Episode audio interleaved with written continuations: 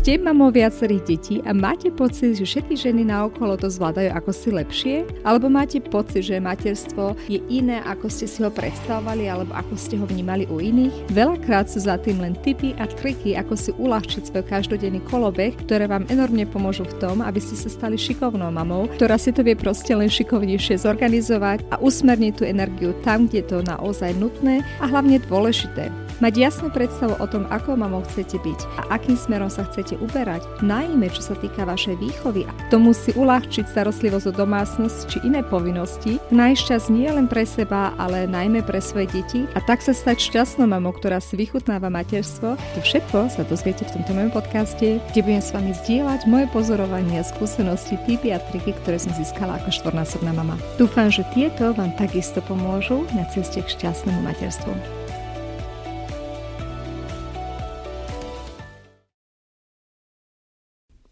Ahojte mamičky! V minulej epizóde môjho podcastu, v epizóde 34, sme sa zaoberali témou stresu a dneska budeme toto témou ďalej pokračovať. Zatiaľ, čo minule sme sa bavili o všeobecných takých postojoch k životu, ktoré nám pomôžu v tom, aby sme ten stres minimalizovali, ako je napríklad dobrá organizácia času, time management, minimalizácia veci, ktoré budeme musieť reálne, o ktoré sa musíme starať či upratovať a zo pár iných princípov. Tento raz by som rada sa pozrela skôr na také praktické techniky, ktoré sa učia hlavne v manažmente, keď sa jedná o tému stresu. Ja vám premietnem viacero týchto techník a metód a vy si z nich vyberte tú, ktorú si myslíte, že je pre vás tá najviac uplatniteľnejšia. Možno je aj dobre vyskúšať si zopár z nich a tak sa sama trošku prepracovať k tomu, ktorá je tá správna technika. Nikto od vás neočakáva, že budete uplatňovať všetky. Je to len skôr o tom, aby som vám ukázala, ktoré možnosti máte a potom pozostáva na vás, pre ktorú sa potom rozhodnete. Poďme na to. V predchádzajúcej epizóde sme sa rozprávali o tom, aké fyzické prejavy vyvoláva stres v našom tele od zrýchleného dýchania, zvýšenia krvného tlaku a tak ďalej. Tento raz by som teda chcela hlavne apelovať na túto prvú časť nášho fyzického v podstate reagovania na stres a preto prvá technika, ktorá sa učí v manažmente je otázkou dýchania.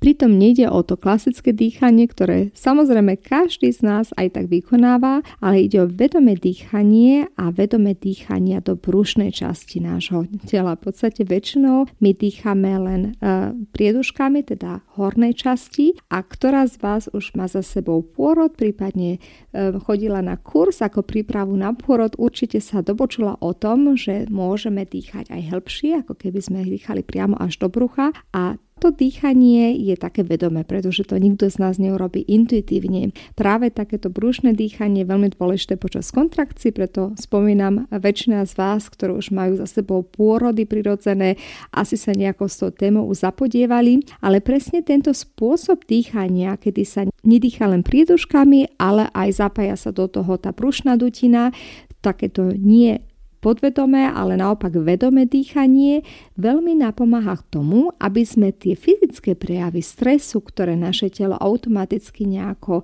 reaguje na ňo, dokázali potlačiť. Skúste teda, keď najbližšie budete v stresujúcej situácii, skúsiť sa 3 až 5 krát vedomo nadýchnuť Nemyslím tieto plitké dýchanie, teda len prieduškami, ale skôr zhlboka sa nadýchnuť, snažiť sa až skutočne zapojiť ten brúšny svalstvo do toho a vydýchnuť a toto zopakovať 3 až 5 krát.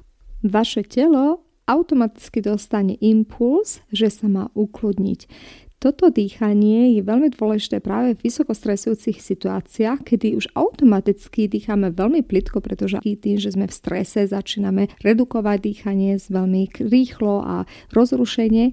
A práve takéto vedomé zasiahnutie do toho reagovania vášho tela mu pomôže sa opäť zase stlmiť. Toto vedomé dýchanie sa odporúča v manažmente napríklad pred dôležitým termínom, pred nejakým rozhovorom, ktorého sa možno obávate, alebo prezentáciou. Uvidíte, že vám to veľmi pomôže. Ďalšia taká reakcia, ktorá vám potlačí tie fyzické aspekty vášho reagovania na stres, je vedomý pohyb. Veľakrát to poznáte, keď sa deti učili volakedy do školy, že keď len sedeli za tým stolom a do nekonečna spali informácie do hlavy, už to v istom momente vôbec ten mozog nebral. Vtedy je enormne nápomocné, keď sa zodvihnete, spravíte krátku prechádzku a keby to len 5 minút trvalo, možno 10 minút, vaša hlava automaticky sa naštatuje na iný módus a toto pomáha aj pre vysokostre stresových situáciách, najmä ak ich vykonávate v nejakom nepohyblivom sede alebo lahu, alebo proste nikde sa veľmi nehýbete, vtedy veľmi pomôže, keď tú aktivitu na krátočko prerušíte a snažíte sa spraviť vedový pohyb. Um, môže to byť len krátočkých pár krokov a uvidíte, že vám automaticky vaše telo začne na to pozitívne reagovať. V neposlednom rade je to takisto možno si vytvoriť zvyky, ktoré vám priebehu dňa už pomôžu celkovo redukovať ten stres. Napríklad, keď si vytvoríte zvyk, že vždy, keď vôjdem do novej miestnosti, tak sa trikrát zhlboka nadýchnem a vydýchnem. Opakujem tieto vedomé dýchania, nie je to plitké dýchanie. Môže to byť aj zvyk, že vždy cez obed, potom ako sa najem, pôjdem na krátku prechádzku, ak vám to čas dovoluje. Takéto veci, ktoré si vedomo zabudujeme do nášho bežného konania, nám napomôžu tomu, aby stres najprv vôbec nezačal vznikať v tej enormnej podobe. A sú to všetko veci, ktoré vám zaberú pár minút času a ktoré si určite každá z nás môže dovoliť začať do svojho každodenného harmonogramu. Tieto prvé techniky boli skôr na tie fyzické aspekty zamerané nášho stresu, ale my máme aj psychické aspekty stresu, to, čo sa v podstate v našom tele, v našej hlave, v našej mysli deje.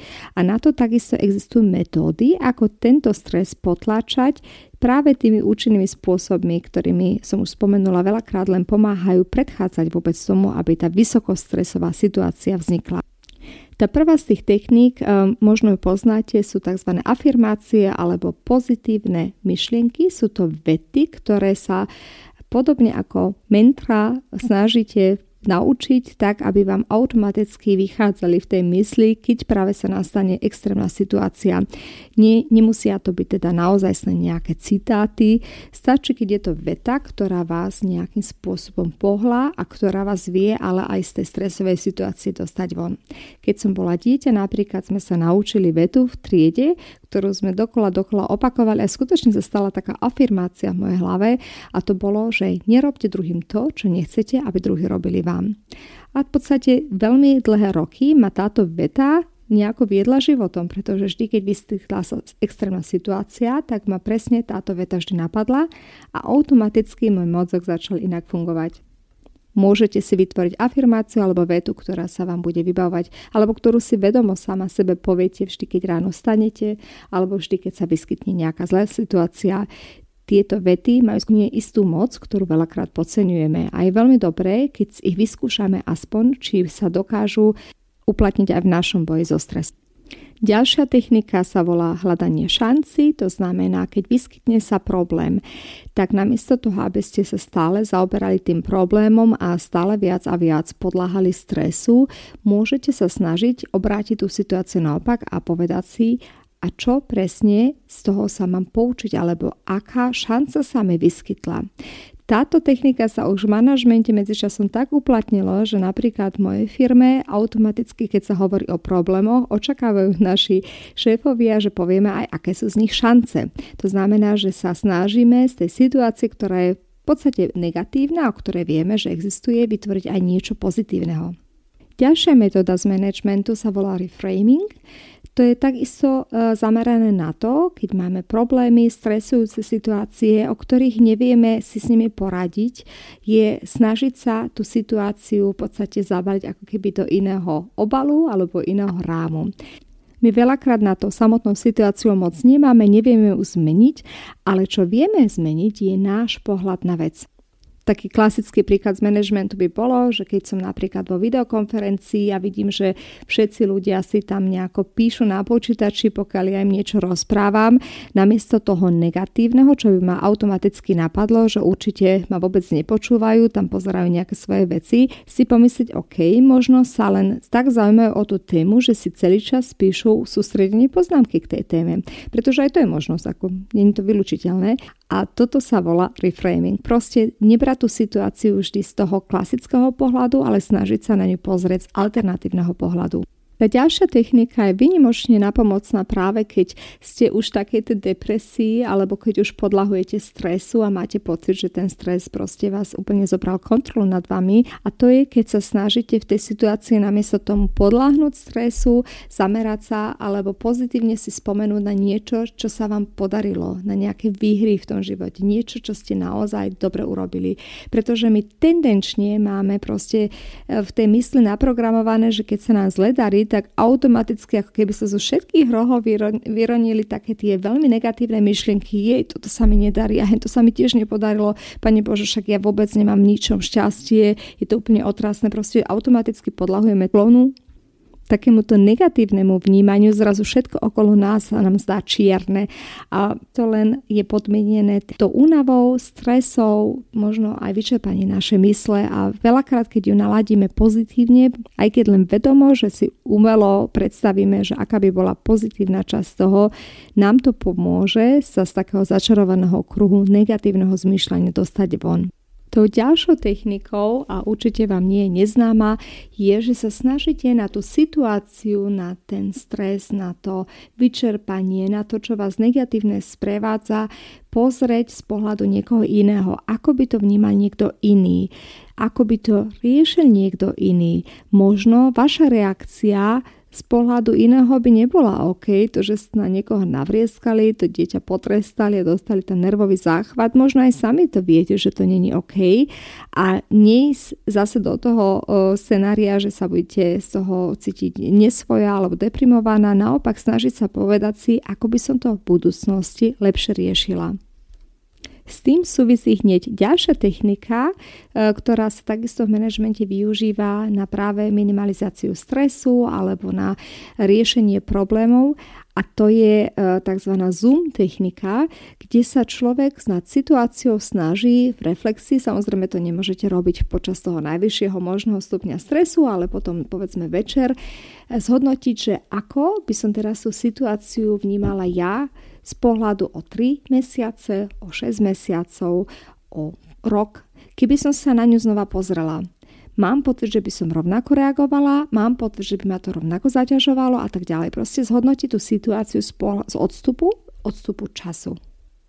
No a tá posledná technika, ktorú ja poznám a dokonca ju veľmi rada uplatňujem práve pre ťažké rozhodnutia alebo niečo, čo ma veľmi stresuje, s čím sa neviem vysporiadať a dlho sa nad tým zamýšľam, možno mi to nedá ani spať, je si predstaviť, čo by sa stalo, keby všetky tie naše starosti, všetky tie naše obavy sa splnili? Aké by to bolo to worst case scenario, to, čo sa najhoršie môže stať? Veľakrát, keď si to presne do detailov vykreslíme, že keď sa toto stane, tak potom neviem čo, sa stane to a to a to a tieto všetky reťazové reakcie, tak zistíme, že ten náš strach je veľakrát proste nie na mieste, pretože veľakrát tie najhoršie možné scenári vôbec nie sú až také strašné, ako ten strach z nich. To boli metódy, ktoré som vám chcela predstaviť a dúfam, že niektoré z nich vám pomôžu.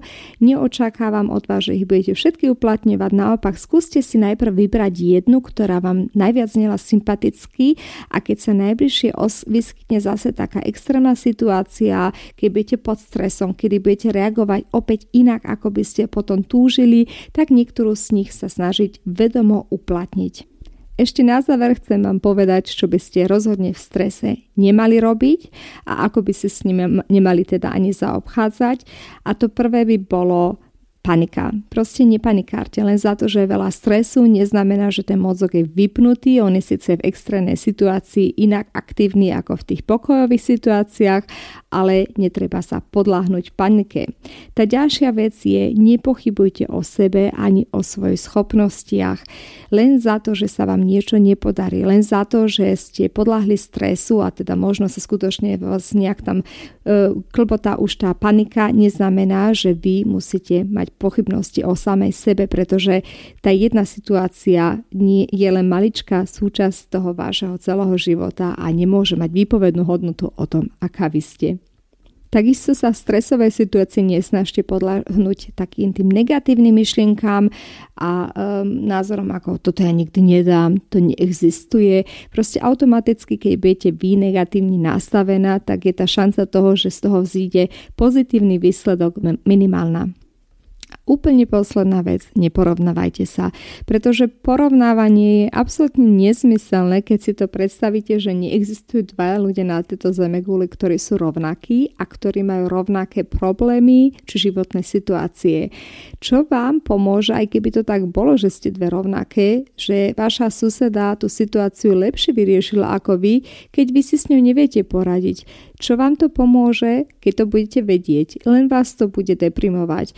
Vy máte svoj život, vy máte svoje problémy, vy máte svoje schopnosti, ale aj a talenty a tak máte aj tú možnosť si s tou situáciou poradiť inak ako kdokoľvek iný na tejto zemeguli a to vaše riešenie bude to univerzálne a bude určite to správne pre danú situáciu. Takže porovnávanie v podstate absolútne k ničomu nevedie a ani vám v tej situácii nepomôže inak ako maximálne, že vás zvrhne ešte viac do nejaké depresívne nálady. Dostali sme sa na koniec môjho podcastu k téme stres. Ako som už spomenula, viac sa k tomu môžete dozvedieť tiež v epizóde 34, kde som sa zaoberala inými aspektami stresu. Dúfam, že vám obe tieto dve epizódy budú prospešné a pomôžu vám aspoň sa nejak inak postaviť k téme stresu, možno aj znájsť vlastnú techniku, alebo využiť z tých technik, ktoré som spomenula, ako si so stresom poradiť. Veľmi vám v tom držím palce a teším sa na vás v najbližšom dieli môjho podcastu. Dovtedy sa budem veľmi tešiť, keď keď môj podcast odporúčite iným žienkam či iným možno mamičkám, o ktorých si myslíte, že budú mať z neho užitok.